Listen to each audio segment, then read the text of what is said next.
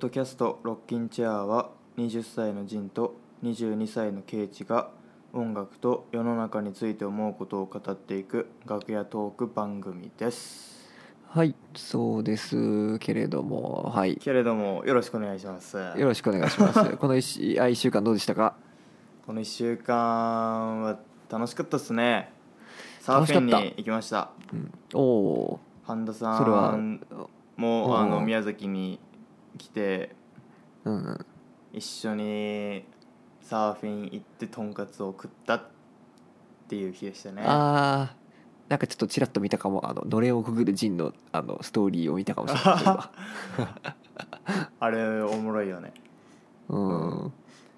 富士カツっていうめちゃくちゃうまいとんかつ屋に行ってきて、ああいいね、うん。いやでもなんかねその町その富士カツがあった町の周辺がね、やっぱケイチが好きそうだなと思った。なんかめちゃハイハイビルじゃないけどなんかうんうんうん。2000年代初期の雰囲気を残しつつ 隣にうん。あのもうでかいもうなんだろうなスーパー。新しいもう真っ白けっけなスーパーが立ってたりとか。不お思議なー街だったね、うん。なるほど。それ宮崎市内ではなくて。日向宮崎県向のまあ県北北の方なんだけど。うんうんうんう。ん。なるほどね。うん。なんかあのそういうので好きなのはあの海沿いとかにあるなんていうの？昔はめちゃくちゃにぎわってたであろう出店のなんかでちょっとしっかりした感じの出店みたいなのがこう海沿いに天草とか行く時ある感じは俺結構好きだけどね。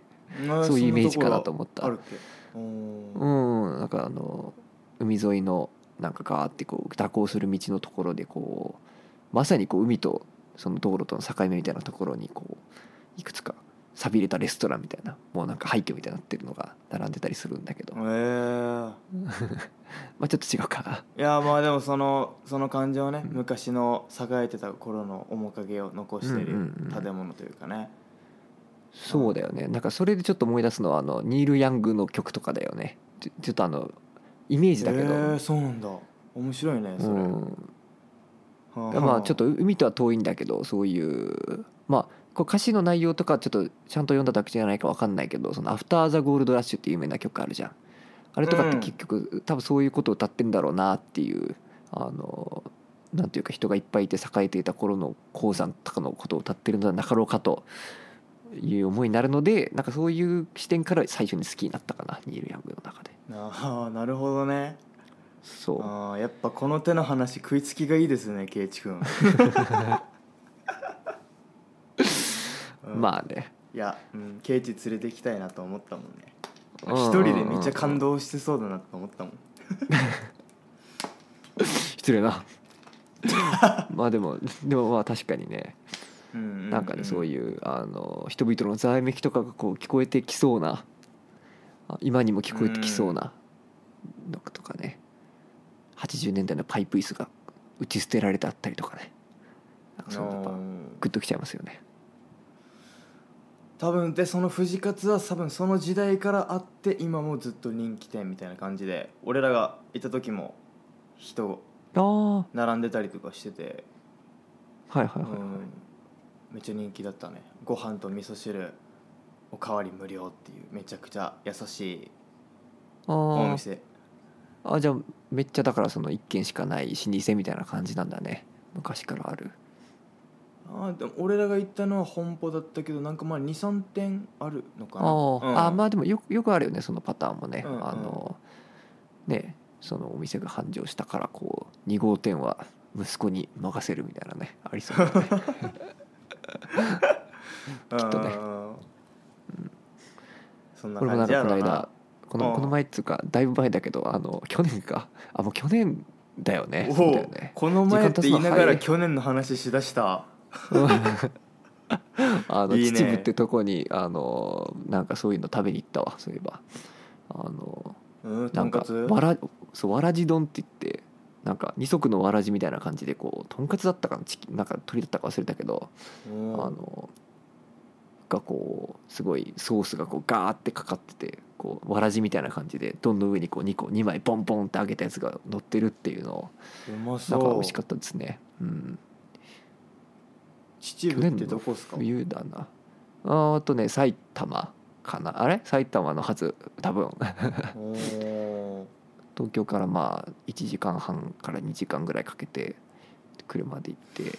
なんか聞きなじみのある町の名前だな秩割とそう有名だと思う。父だよねなんかね。あのうん。あのまあ『笑点』の泰造泰造じゃねえや『笑点』誰だっけ？あのあれ太平だ太平『笑点』に出てくる太平っていう人がいるんだけどその人がこう、うん。秩父高の出身で。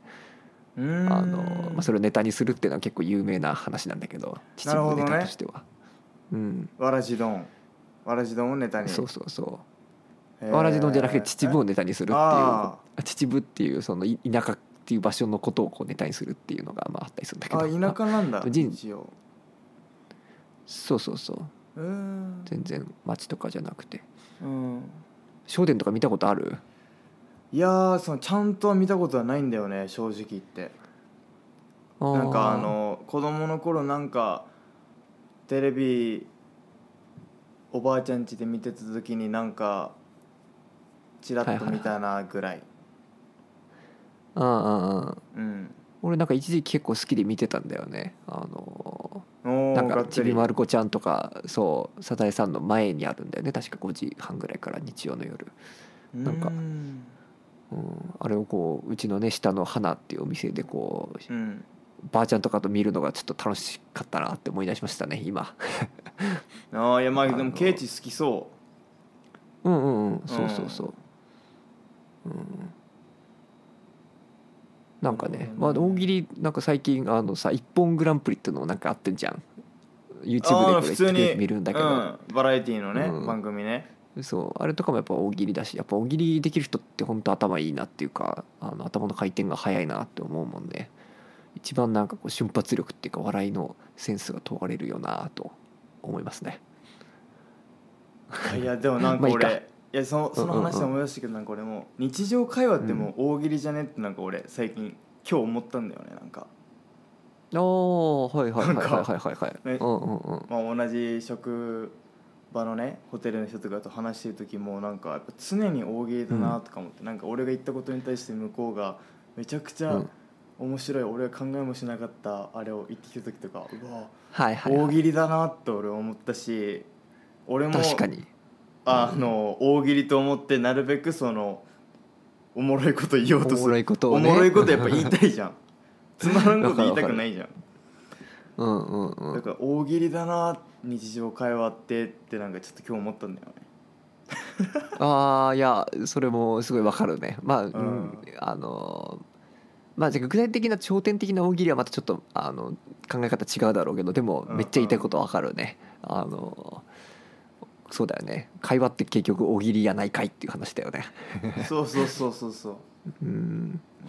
確かに、うん、だから仁が時々言うあの俺自分を驚かせてくれることを言う人となんかうまくい話ができるとかっていうことだよね。あなんか時々仁言ってたなと今思ったけど。ー関西の人とやっぱ瞬発力高いよね。そうだよね。あ驚かされるな俺のちょっと俺の仕事場にもちょっと関西の人同世代でいてなんかストーンズとか結構好きな人なんだけどその人もなんかね朝からいつもテンションが高いもんね 俺はちょっときついんだけどなっていう時もいつでもちょっとテンション高いっていうのが関西やなってあーいや。思うちょっとステレオタイプなあれだけど、うん、いやいやいや俺のここの先輩にも関西の人いてテンション高いもんね。元気になるわ、うんうんいやわかるわかる。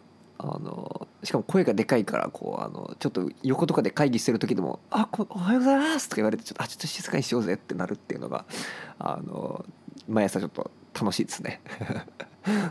それで笑えるしそれだけで。うん。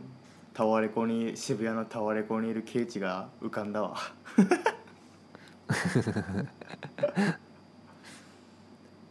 どうすか渋谷のタワレコで働いてみて。うんとあんまり渋谷のタワレコって言わないでほしいけどまあいいや。ああのあんま言わない方がいいっけ、うん、まあいいけどあのまあまあでも、うん、普通にあの続いてますね。あれは。あのおもろいけど、おもろいっていうかまあでもまあ要するに単純作業ではあるからで接客だし、まあ、別になんかその仕事に関してな何かこうあのこううーんとその仕事が何かにつながるとかってことはまあ基本的にはない話だから、まあ、別にうん。どうですかって言われてもうん。あれなんだけど、うん、うん、あれなんかやっぱ流行りの音楽とかさやっぱ入ってきやすいよね、まあねだからずっとヘビーロテヘビーロテしてるなんかアルバムとかがやっぱあってそのプッシュしてるやつとか、ではそのあの曲ってかアルバムとかはやっぱ俺絶対普段だったら聴かないそのハリー・スタイルズの新譜とかあの、うん。まあねビルボードで1位とか取ったりしてさ、まあ、話題ではあるからそういうのとか。ビルボードだったかまあ、うん、UK のだったか忘れたで取ったりしてて。そうそうそう。おえ撮ったりしてて。まあねリアム・ギャラガーの新譜とかもまあ全然めちゃくちゃかかるしみたいな。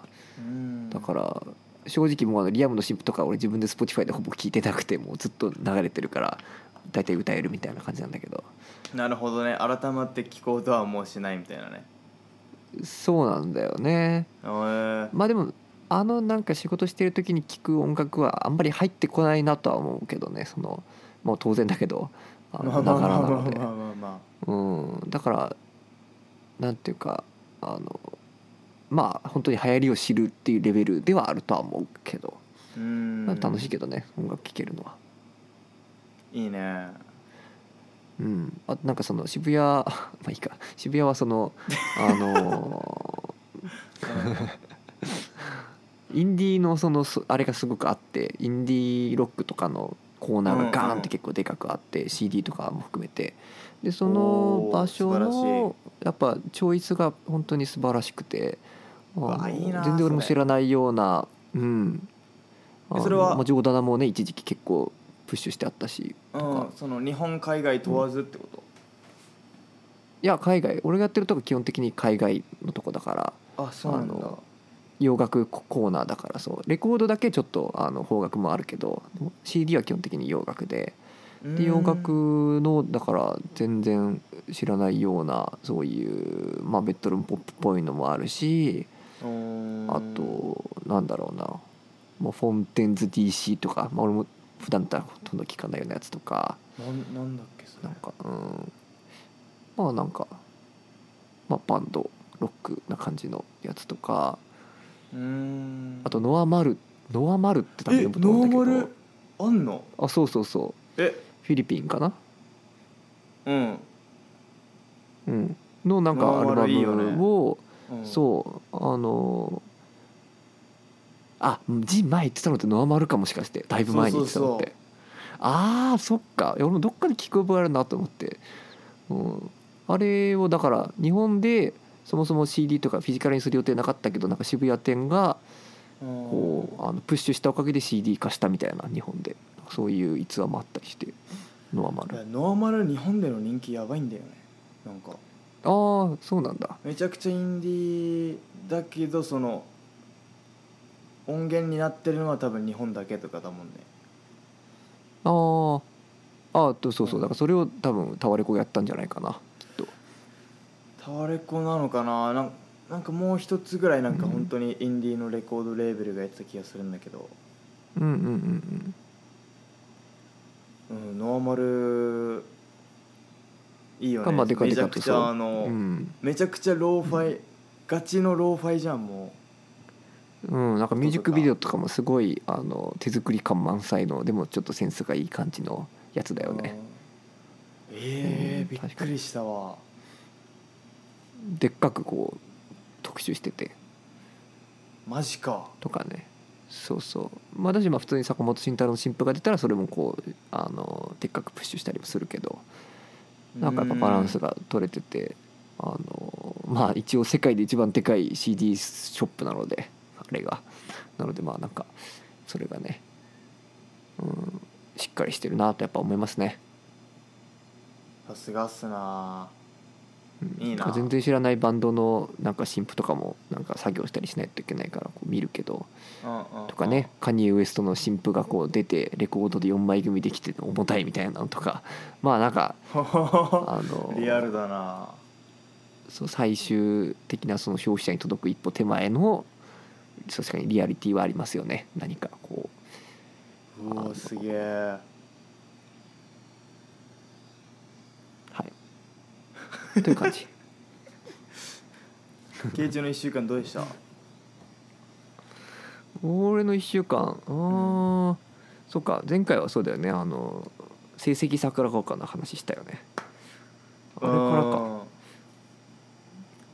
あれから1週間ですよ。早いな。うん。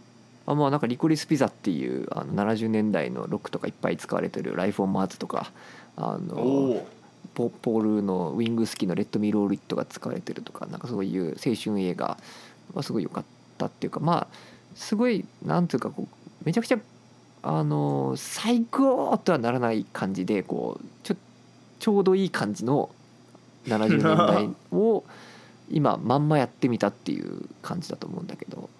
最近の映画？でそれぞれが。いやもう新作新作。で今劇場で公開されてて、うん。えーそうなんだミニシアター系？そうそうそういやいや全然全然。あまあ微妙だなこれは。ミニシアター系とまでは言わないけどあのあんまでかいとこではそんなにやってないかもしれん。もしかしたら。あー熊本の東宝シネマに来る感じじゃないか、ピカデリーには多分来ると思う。思うけどみたいな感じかな。熊本行きの。あー。うん。東シネマには確かに来ないかもしれない。な感じの。なるそあーまあ中堅、うん。中堅な感じ。うそうそうそうそうそう。勝手に中堅とか言っちゃってますけど、いやでも本当そんな感じで。うん。なるほどね。なんかね。うん。まあなんかあのどういう話なの？まあ、一緒に行った人がそのうん。あえっと、まあ、どういう話？うん。まあ男女がいてなんか青春ものだからよすごくボーイ要するにミーツガールか。青春ものまあボーイミーツガールだよねで、まあ、終始基本的にはこうハッピーでコメディであのまあその主人公の男の子が俳優、まあ、すごいダメな俳優でこう大したあれもないけどすごい自信だけはあるみたいななんかそういうあそういう役？まあ田舎町にいるそう俳優の役をやってて。あん役をやってて違う俳優っていうのが主人公であそのうん。それがリアリリアルの俳優じゃなくてそれその設定が。そういう設定の主人公で。ああのうん、でその人がまああの写真を撮ってるなんていうのかな証明写真とかを撮ってる仕事をしている女の人と出会ってでなんかいろいろ事業っていうかこうなんかちょっと怪しい商売みたいなのをこうやっていくんだよね。まあでもすごい明るい健全な感じだけどあのでまあ金を稼いでいくっていうのがまあ最初にあって。うんうんうんうんうん。まあまあまあまあまあ。別になんかそのそんななんかこう眼蓄がこうあるもうあったじゃん。もうミミーツガールしたからね。今ここで。そこでミーツガールして。ミーツガールで一緒にこう事業をこうやっていく、うん。もうミーツあったそうねそう。いえば、うん。そうそうあってでその後こうなんかそういうなんかウォーターベッドとか言ってもう水がこういっぱいベッドの中に入っててあのでうんうん。こう上に寝れば水の上に浮かんでるかのような感じで毎晩寝れますよみたいななんかちょっとうさんくさそうな商品をこう、まあすごくあのなんていうの年下のこうなんていうかそういう人たちからしか尊敬されてないからその年下の男の子とかと一緒にこううん。あの会社っぽいことをやるっていうのがまあ前半のストーリーで。楽しそうやんでそれにこう楽しいよ。だから全然、うん。あの一切教訓っぽいのはなくてひたすら楽しくて70年代って、まあ、ファッションもすごい可愛くて、うん、なあでも好きな人は好きそうだね。そのその世界観。うんうんうん。が好きな人はね、そうそうそうそうそう。なんかやっぱその色味とかもねフィルムの色味とかもやっぱ全然ちゃんとしてたし70年代だなっていうかでももちろん最新の画質ではあるんだけど、面白いね。光の感じとかもそう。あー。とかなんかノスタルジックな気持ちになるっていうよりはあこれはちょっと一緒にいた人が言ってたんだけどノスタルジックな気持ちになるっていうよりはその、70年代の映画と隣に並べた時になんか全然違和感がないみたいなそういうノスタルジーを感じるために見に行く映画っていうよりは青春映画を見に行くぞって言って行ったのがたまたま70年代舞台でそういうところにこだわりがある細部にそういう70年代的な細部にこだわりがあるっていう映画かな。だからうんなるほど。若干そこは違うんだ。なんかこううん。だからノスタルジーで完全に持っていく映画もやっぱあるじゃん。まあだからミッドナインティーズはまあそれもだから微妙だと思うんだけどはいはいはいはい、あはい、のノスタルジーも半半分ぐらいやっぱ入ってると思うんだよねその画質のあれとかで。でもあのあれよりもやっぱりこう70年代っていうたまたま70年代だったっていうそういう雰囲気がすごいする、なるほどね。うん。あ分かったわ分かったわ。そうそう。ミッドナインティーズ引き合いに出したの分かりやすいね、うん。うんうんそうそうそうそう。うん、なるほど、ね。まあ、なんかノスタルジーで見ちゃう映画も結構あるあるけどね。だからあの完全にそういう、ね60年代のっていう例えばまんまそのか60年代に起こったその革命とかをやっぱ取り上げてたりしてでそのファッションとかっていうのは結構ノスタルジーの要素も強かったりするのかなとかね。はい。とかまああの80年代のそういうアイドル映画とかね。まあノスタルジーで見るやろそれはっていうとこも強いので。そういうのとはやっぱちょっと違うななんか2022年2021年にそれをやるっていううんまあ一つの形式っていうかある種のファッションではあると思うんだけど。うーん。あでも言いたいことは分かったわ。うんん。そう。なるほどね、うんううんん最近映画見れてないな俺。いやいいですよ別に。あの見たい時に見ればいいんですよ。そんな。てか見れないのかちそうそう。そうそうそうそれが言いたかった、うん、結構あ見たいけどねなんだろう。疲れ、うん。疲れてて、まあ、スケボーとかギターとかはできないけど、なんか自分の時間有意義に過ごしたいって時にやっぱ映画とか見たくない、うんうんうん。そうだよね。うん、っうんていう意味でね。はいはいはいはいはい、うん。もうなんかうんでもねまあじゃあその気持ちをね貯めといてあのいざいっぱい見れる時に見てください、そうしますわ、うん。うん、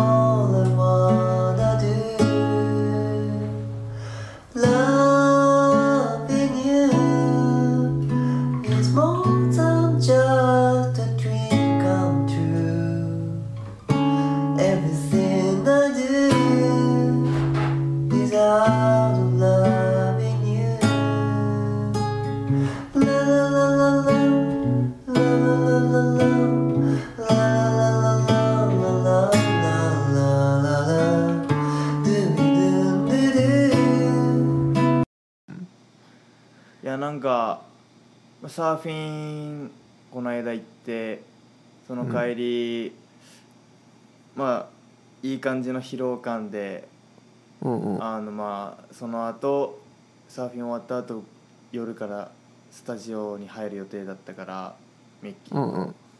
うん。そのヒューガから市内までドライブする時にうんリボルバーずっと聴いてたんだけどビートルズの。はいはいはい。いやめっちゃ最高だなってややっと思 思ったわ。あ本当に、うん。ああ嬉しいそれ。どうめちゃくちゃあいう点で、のーうん。あれだなあれが好きだったな。シーセイドシーセイああシーセードシーセード。うん。いやーいいよね。サイがっつりサイケだしね。なんかシーセードシーセード割とビートルズのねえ。サイケ機の中でも特にサイケ率度が高いと思うし。あそうなんだあれはううん。んでもなんだろうななんかリズムとかなんか結構親しみやすかったんだよななんか。ああリズムとかメロディーとかはなんかうん。うん。割とそこはシンプルだったからなんかうん。結構スッと入ってきたよね一発目から。うんうんうんうん。私まあなんかあの曲もねあのこの時期ポールがよくやるあのねいつものあの ボックス？っていうの？あれをね、すごいやってるしだからそこでやっぱこうと統一感というかアルバム通してねやってるよねもうあのボずっックスをね。とやってる、うん。そうそうなの。でまあでもそれぐらいのねあのパワーのあるパターンだと思うんだけどあれは、うん。いやー間違いない。うん。確かにでもこのアルバムしっかり聴くときにそのドラムとかに注目するとまた超絶面白いのはそうかもしれん。今ちょっとリズムがっつってたけどなんかすごい聴きやすいじゃん。めっちゃ聴きやすいじゃんそのシーセルとシーセルとかも、あのでもあのめっちゃこうタムとかがさ超入ってんじゃん。途中にこう「シーセイドゥドゥドゥドゥドゥドゥン」とかさ。ただこうただそうあの同じパターンを繰り返すというより毎回やっぱ違うことリンゴがやってたりとかまあで一番やっぱすごいのは「なるほどね。 Tomorrow Never Knows」っていう一番最後の曲のやっうんぱドラムのパターン、あれはやっぱね今回リアムが新譜でもちょっとサンプリングみたいにして使ったりしてたけどあのまあそれぐらい超絶、うん、うん。最高だよね。これやっぱリンゴのベストプレイかもしれんなって思う時あるもんね。ああいやーあれはめちゃサイケだよねあのドラムパターンね。そうそうそうそうそうそうなんだよね。だしまあこのねあのほぼコードもそんな動かない中でこうどんどんこう陶酔感がある感じになっていってこうっていうね。もちろんすごいそうテープとかをいじったりしてる話も有名だけどさそのあのジェフ・エメリックっていうそのエンジニアがこうジョン・レノンがこうダライ・ラマのそうダライ・ラマが遠くからこうなんか叫んでるような音にしてくれとか言ってそれをジェフ・エメリックがこう工夫して実現したりとかだからそういう小ネタいっぱいあるんだけどこれとか。なんかそういうまあ当時最先端のいろいろ取り入れたりっていうだからあの66年かにこうこれがボンって出てきた時の衝撃は半端ないだろうなと思うしだからこう、まあ、よく言われるそのリボルバーを聞いてブライアン・ウィルソンがペットサウンズやるみたいなのもまあ確かにうなずけるぐらいのやっぱおおすげえなるほどね。なんかやっぱ革新性を絵に描いたような一枚だと思うよこれ。うわー。すごい褒め言葉出てきたな。いや、うん。いやそうだよね。うん。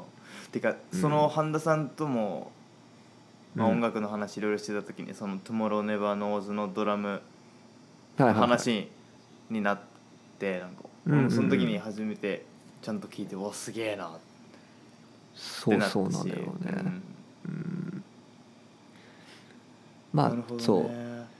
でなんかテームインパラのファースト G に言われて聞いた時になんかタックスマンっぽいのがいっぱい入ってるっつって、まあそれすごいいいなと思ったんだけどまあ、うんうん。でもテームインパラのファーストはだからある種どれや切っても大体そういう感じっていう感じじゃん。あのまど音の曲も色は似てるよねなんかね音色はね。そう全体的にそう。うん。だからまあビートルズのやっぱ何が一番すごいかっていうとそのバラエティーに富んだあのアルバムにした時の最強さだと思うんだけどまああのまあ、ホワイトアルバムでこう結実するあのバラバラ感もまあちょっといろいろ思うとこあるけどでもやっぱそのそれぞれの人のそれぞれの個性が出ててイエローサブマリンも入ってるけどあのただの超絶いい曲の「ヒアゼアエブリウェア」も入ってるみたいな。ああいや。うん。本当そうだよね。そうそうそう、うん。うん、俺もそれを言おうと思ったなんか。うんうんうん。超最近の曲もあるのにその「Here's and Everywhere」とか。そのポップさもやっぱあるからなんかそのアルバムとしてやっぱ聴きやすいし親しみやすいなーってのを思って全曲もゴリゴリのサイケで来られるとちょっとやっぱそうそうそうそうそサイケ好きだけどちょっときついかもなってうなるそうかもしれんから。ね。うん。やっぱだからそのバランスも完璧だと思うしまあだからポール・マッカートニーのバラードの中でもやっぱトップクラスのやつが2曲「401」と「ヒアゼア」が入っててなんかそのそれだけでもうあのいいんだけど。でもねこれが例えばそのポールのその「エイナリグビーヒアゼア」と「フォーノーワン」でこうそういう系でこう埋め尽くしたらそれはそれで多分超つまんなかっただろうなとも思うしあの Taxman がやっぱ1曲目じゃなければ聴いてないだろうしみたいなね「 One, two, three, four, one, two」のかっこよさとかね。1曲目の。あそんなカウントから入ってたっけ？そうそうそう。だからちょっとこれもサージェントに近いとこあるよね。なんかコンセプトっぽいっていうか。なんか誰かの席が5本っていう席が入ってたりとかしてイントロから。うん。でタックスマンのソロが来てね。もうあれでなんかやっぱ引き込まれたな。そうだよね。アルバム聴き始めて。うん。うんうんうんうん。やっぱこううんこれをこれとかもやっぱねアルバムで聴きたくなるよねやっぱりっていうのはあるよね。うん、そのなんかちょっとサーフィンの後でなんか疲れた感じとなんかあのサイケな感じのでずーっと俺はただ無心にドライブするって感じで結構なんか俺の中でハマってそのはいはい3つがめちゃくちゃ楽しかったんだよねうんうんうんうん。えてか半田さんが隣に乗ってジンが運転したの？いやいや俺はただ一人でスタジオに向かっただけですよ。ああそういうことか。うん。なるほどね。そう結構だからなんかいい感じで練習できたな、ミッキーと。うんうんうんうん。楽しかった。そうだよね。えてかやっぱビートルズでそのサイケ担当はやっぱジョン・レノンなの？いやすあまあでもそうだねなんていうかそのインド音楽に一番やりたかったのはジョージ・ハリソンなんだよね。このインドにハマったのなんか俺もそはれは聞いたことあるんだよ。ねいジョージ・ハリソンがなんかあのシタールとかなんかそういうインド的な文化を持ってきたみたいなのは。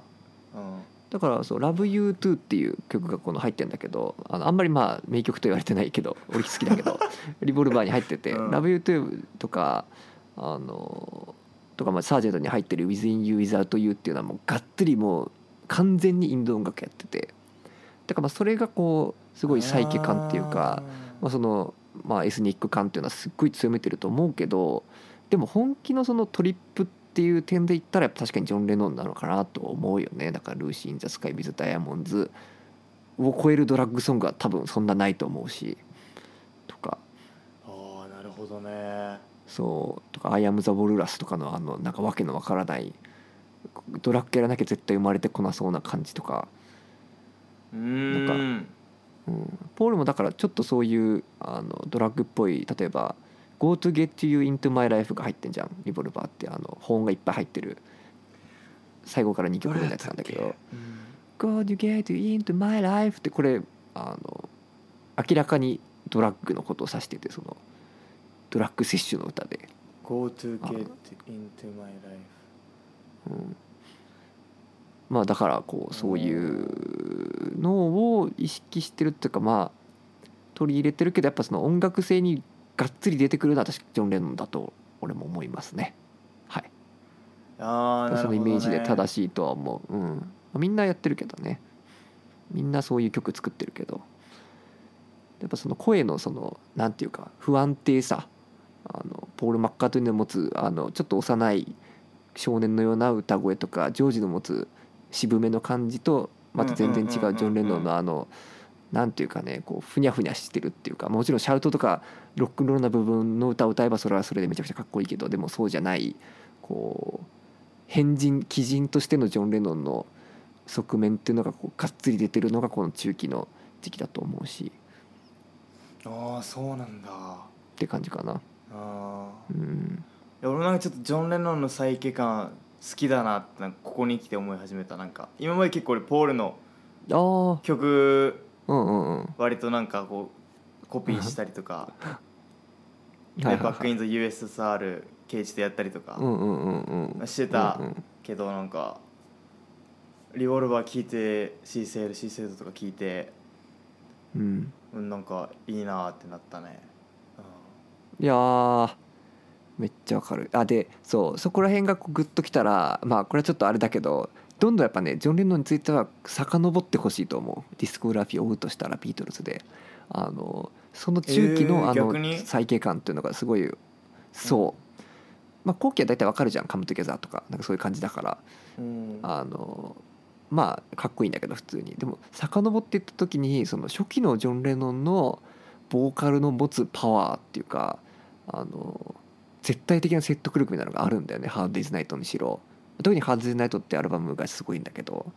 あそうなんだ。そうハンドさんとか大倉さんとかはこうワクワクしてるっていうジョンが歌いながらワクワクしてるのが伝わってくるっていう歌い声っていうか歌い方っていうふうに言ってたんだけど俺もそう思うんだけど、なんかねそのそれがあってそこでこうまっすぐで最高のハーモニーをやった後のジョン・レノンがあれやってはいはいはいはいはい。超面白いっていう、うん、そあのあそういう面白ださをビートリービートリーの人たちは知ってるわけですね。そう。だしまあ まずやられるのはやっぱそそっちの初期なんだよねジョン・レノンに、まあ、多くの人は。だからこう。へえめちゃくちゃかっこいいからその、うん、あれなんか俺がパッとそれと思ったのはツイストシャウトとか。あそうそうそうそうそう。テスタのシャウトもやっぱねうん。まあなんかこう、まあ、フォーセールとかハーデイズナイトっていう、まあ、3番目とかその辺あたりがやっぱこうなんある種の1回目のジョン・レノンの最盛期はやっぱそこに来てるから。うんなるほど。あのぜひそこまで辿ってほしい。そんなないから曲数そのアルバムでね34曲ずつだからこうあの、うん。リボルバーで4曲ラバーソルで4曲みたいな多分感じだからぜひ。うねん。そのワクワクをぜひ共有したいとは思いますね。ジョン・レノンの凄さあのうん最初に打ちのまされるのはやっぱそこだったっていうの俺のあの感覚っていうのはあるんだけど。ああまあ別にいいですけどね。そうなんだ。うんうん。あー。いやーここに来てなんかビートルズをなんかしっかり聞いたなと思ってなんか。ああ、うん。そうなんかアルバム単位で聴いてるイメージないもんねジンがそのビートルズをこう。そんなにそうなんだよね。まあ別にそれはいいと思うけど別にそれは。それぞれで。うん。えでもリボルバーよりもそうのん。サイケのアルバムはあるの？ビートルズの中で。あーとね。まあでもサージェント・ペッパーズはだからまあど同じぐらいサイケっぽいとは思うけどでもちょっとサイケとも違うのかなサージェントって。おー。うん。あのそのそのリボルバーとサージェントとマジカルミステリーツアーまでは基本的にまあサイケの時期だから、まあ、マジカルとかの曲は特にそのサイケの曲がっつりサイケの曲も入ってたりするんだけど。あそうなんだ。あのおそうね。だから。ーなるほどね。マジカルミステリーツアーちょっと聞いてみてほしいかもしれんそうなるうんとちょっとサージェントはなんかなんとなくわかるだろうから、うん、うん。聞いてみたいな。うん。うんうん。マジカルミステリーツアーね。ジェーンズ・レディオツアーみたいな、このマジうん。まあいいんですけど。うん、本当やいいやうん、あん。本当や確かに。ちょっと、ううん。ん再景感出てきたな、うん。バンド名にうんうんうんうんうん。いや確かに。それとつなげるのおもろいかもね。それとつながったらちょっと嬉しいわ、うん。なんかね、うん。まあ、マジカルもやっぱそのポールのポップなやつがいっぱい「ハローグッバイ」とかも入ってて。Hello, Goodbye 入ってるサイケのアルバムか。やばいな。そうね、まあ、だからサイケっぽいのはやっぱジョンの曲が多い。あでもジョンの曲あんま入ってないんだよね。うんうーうんん「オール・ユニティズ・ラブ」とかね入ってるし。まあ多分基本的に聞いたことあるやつばっかだけどあこういうアルバムなんだっていうのは面白いかもしれないもしかしたら。なるほどね。アルバムとしてね。そうそう。うん。そうそうそう。 Strawberry Fields とかも入ってるし。というね。いやーゆる嬉しいですね。あのこの辺の話はいくらでもできますよ僕。うん、うん、いやだよね、うん。いや俺もなんかリボルバーちょっと聞いてなんかああまたケイチと話できるなと思ってちょっとワクワクしたもんね。うんうんうんうんうんうんうん俺でも結構がっつりインドっぽいなんか曲好きなんだけどね正直。ああがっつりインドっぽい。なんかうんインストの。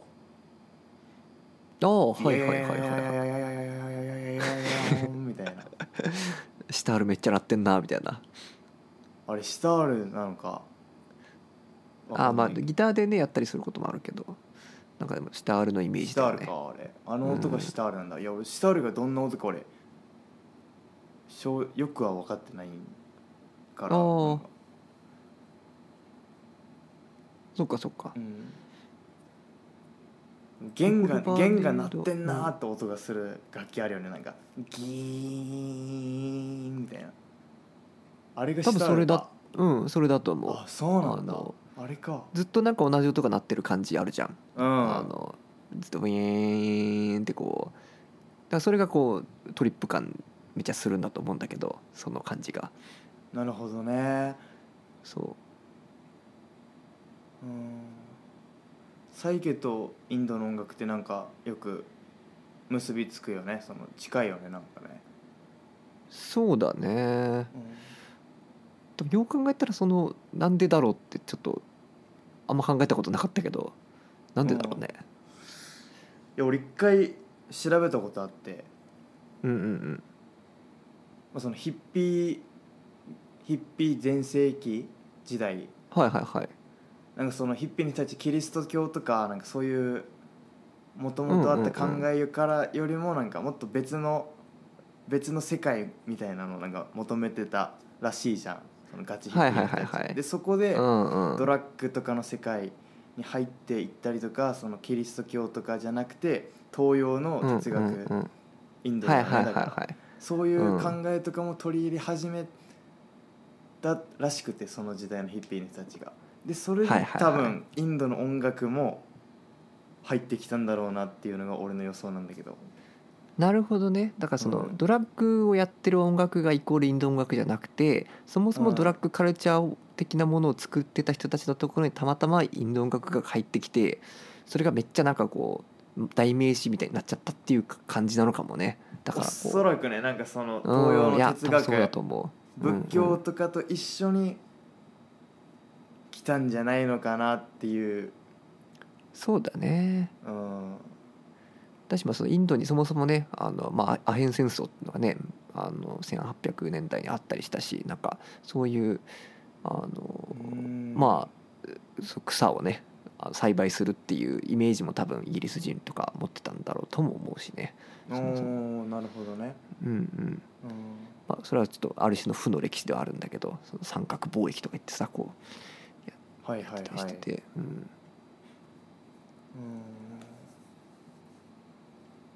なるほどね。うん、っていう予想、うんうんうん、まあ、よう考えたらそのなんでインドの音楽とそのサイケデリックが結びつくのってなんかちょっと不思議じゃうんうんうん。いや確かに。んね。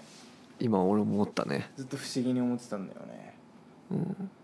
多分タイミングがすごいハマったんだろうね。その違う音楽を求めていったビートルズがこう出会ってインドで、うん。まあまあ、ビートルズの場合はねその時がたまたまそのディランから教えてもらったドラッグをこうやってた時期だったっていうなんかそのえー、でそうなの？ははまったみたいなそう。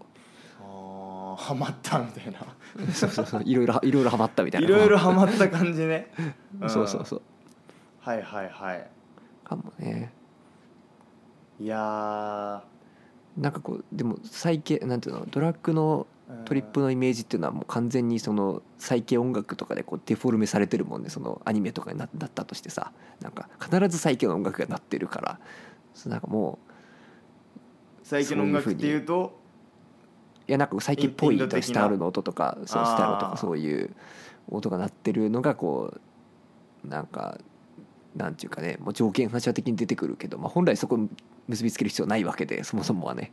ああいや確かにね。そういうことなんだなんろうね。かもうサイケっぽい音みたいなある意味ねなんか形式みたいなそうになってるかもね確かに、うん。うん、わかんない。でもそのインド音楽がそもそもなんかそういう儀式とかの時にこの薬あ薬とかそういう草とかがこう密接だったのかとかまあちょっと調べないとわかんないねこれは。いやでも俺それあると思うよやっぱその。うんうんブッダ的なあまあね。そのうん。悟りを開くためになんか結構そのうんうんそういうのをお香みたいな研究感じでねこう。そう研究してた人もいると思うその真面目に。はいはい真面目にトリップするみたいな、うんうん。いや絶対そうだよね。あの本当に異世界とこうつながる手段だっただろうしね。しっかり。ね。なるほどね。うん。やっぱサイケデリックいいですね。字みたいなまとめ方です。いいっすね。いやーちょっとマジカルミステリーツアー聞かずにサイケ好きとか言うのはちょっともう恥ずかしいっすわ。いやいやいや全然いいと思うけどね。うん。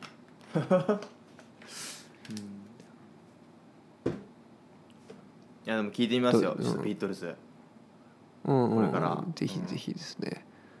うん。いやでもこうあのビートルズ俺のようなビートルズおじさんと話をする時はやっぱ初期の話はやっぱしたいんだよね。結構。そうなんだ。やっぱビートルズおじさん的にはやっぱ初期の話したいんだ。そうそうそうへそう、ー。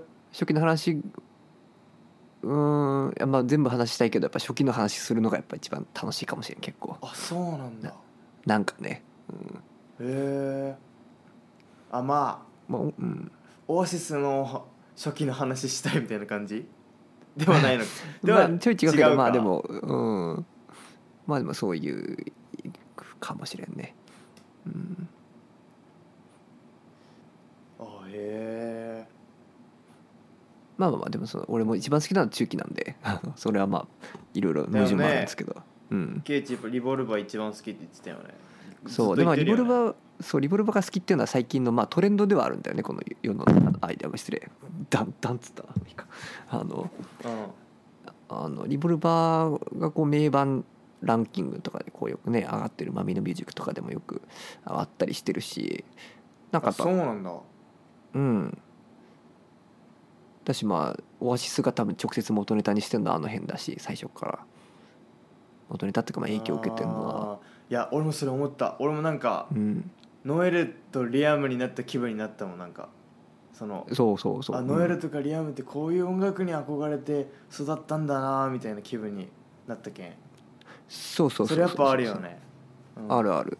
ノエルがなんかインタビューとかで言ってたもんね。こう部屋に寝っ転がってドラッグやってリボルバーとかサージェントをかける時が一番の幸福だったぜあの時はとか言って言ってたから。うわ熱いなマジで。もうがっつりだからうんそういうことだと思うおーいやそうだよね。そうそうそう。うん。あなんかミッキーともちょっとそのビートルズの話したらやっぱリボルバーはやっぱ一番人気のアルバムだからねとか言ってたから。そうなんだよね。うん。あまあいやでもそのビートルズファンの中ではそのラバーソウルっていう人が多いんだけどあのリボルバーの1個前のそのアルバムはかなりその R&B っぽい雰囲気もありつつーなんだっけどんな曲が入ってる俺が知ってそうなやつだと。いやめっちゃ多分知ってるよ「あのドライブ・マイ・カー」でしょ。おおどれもいいかあとあの「ノルウェージアンウッド」「ノルウェーの森」とかはいはいはい「You Want to See Me」とか「ノーウェアマン」とか「ミッシェル」とかおとかー「イン・マイ・ライフ」も入ってるしそう。おだからこういい塩梅のその初期と中期の境目みたいなまあなんだろうな。なちょうど日本に来日した前後ぐらいに作ってたやつでなんかこうもうそういう初期のアイドルから脱却する直前のその勢いもありつつちょっとそういう実験的なのも入りつつでポールがそのヘフナーからあのリッケンにベースを変えつつみたいななんかそのタイミングのそのタイミングなんだ。そう絶妙さっていうかバランスの良さっていうかあの全部95点みたいな。サージェントはこうリボルバーはこうなんていうかうん。まあある種のそのなんていうんだろうな。幅の広さがちょっとありすぎる感じするけどララバーソウルに関してはこううんまとまりがあるんだ。うそう。うーん。私もちょっとノスタルジックな感じもありつつっていう感じだね。だからラバーソウルって答える人多いよねあそうなんだ。ラバーソウルかリボルバーかみたいな。そうだね。へえまあイメージですけどね。別にこれ全然ね 違うっていう人も多いですけど。えー、でも結構そういうなんなんとなくな感覚のイメージって結構当たってたりすると思うんだよね。うんうんうんうん。うん。確かに。うん。いやーおもろいわおもろいよね。うん。勉強になったわなんか。マジで、すいませんな。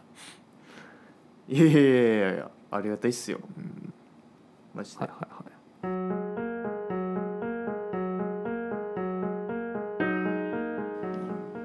なんか聞いてますか他？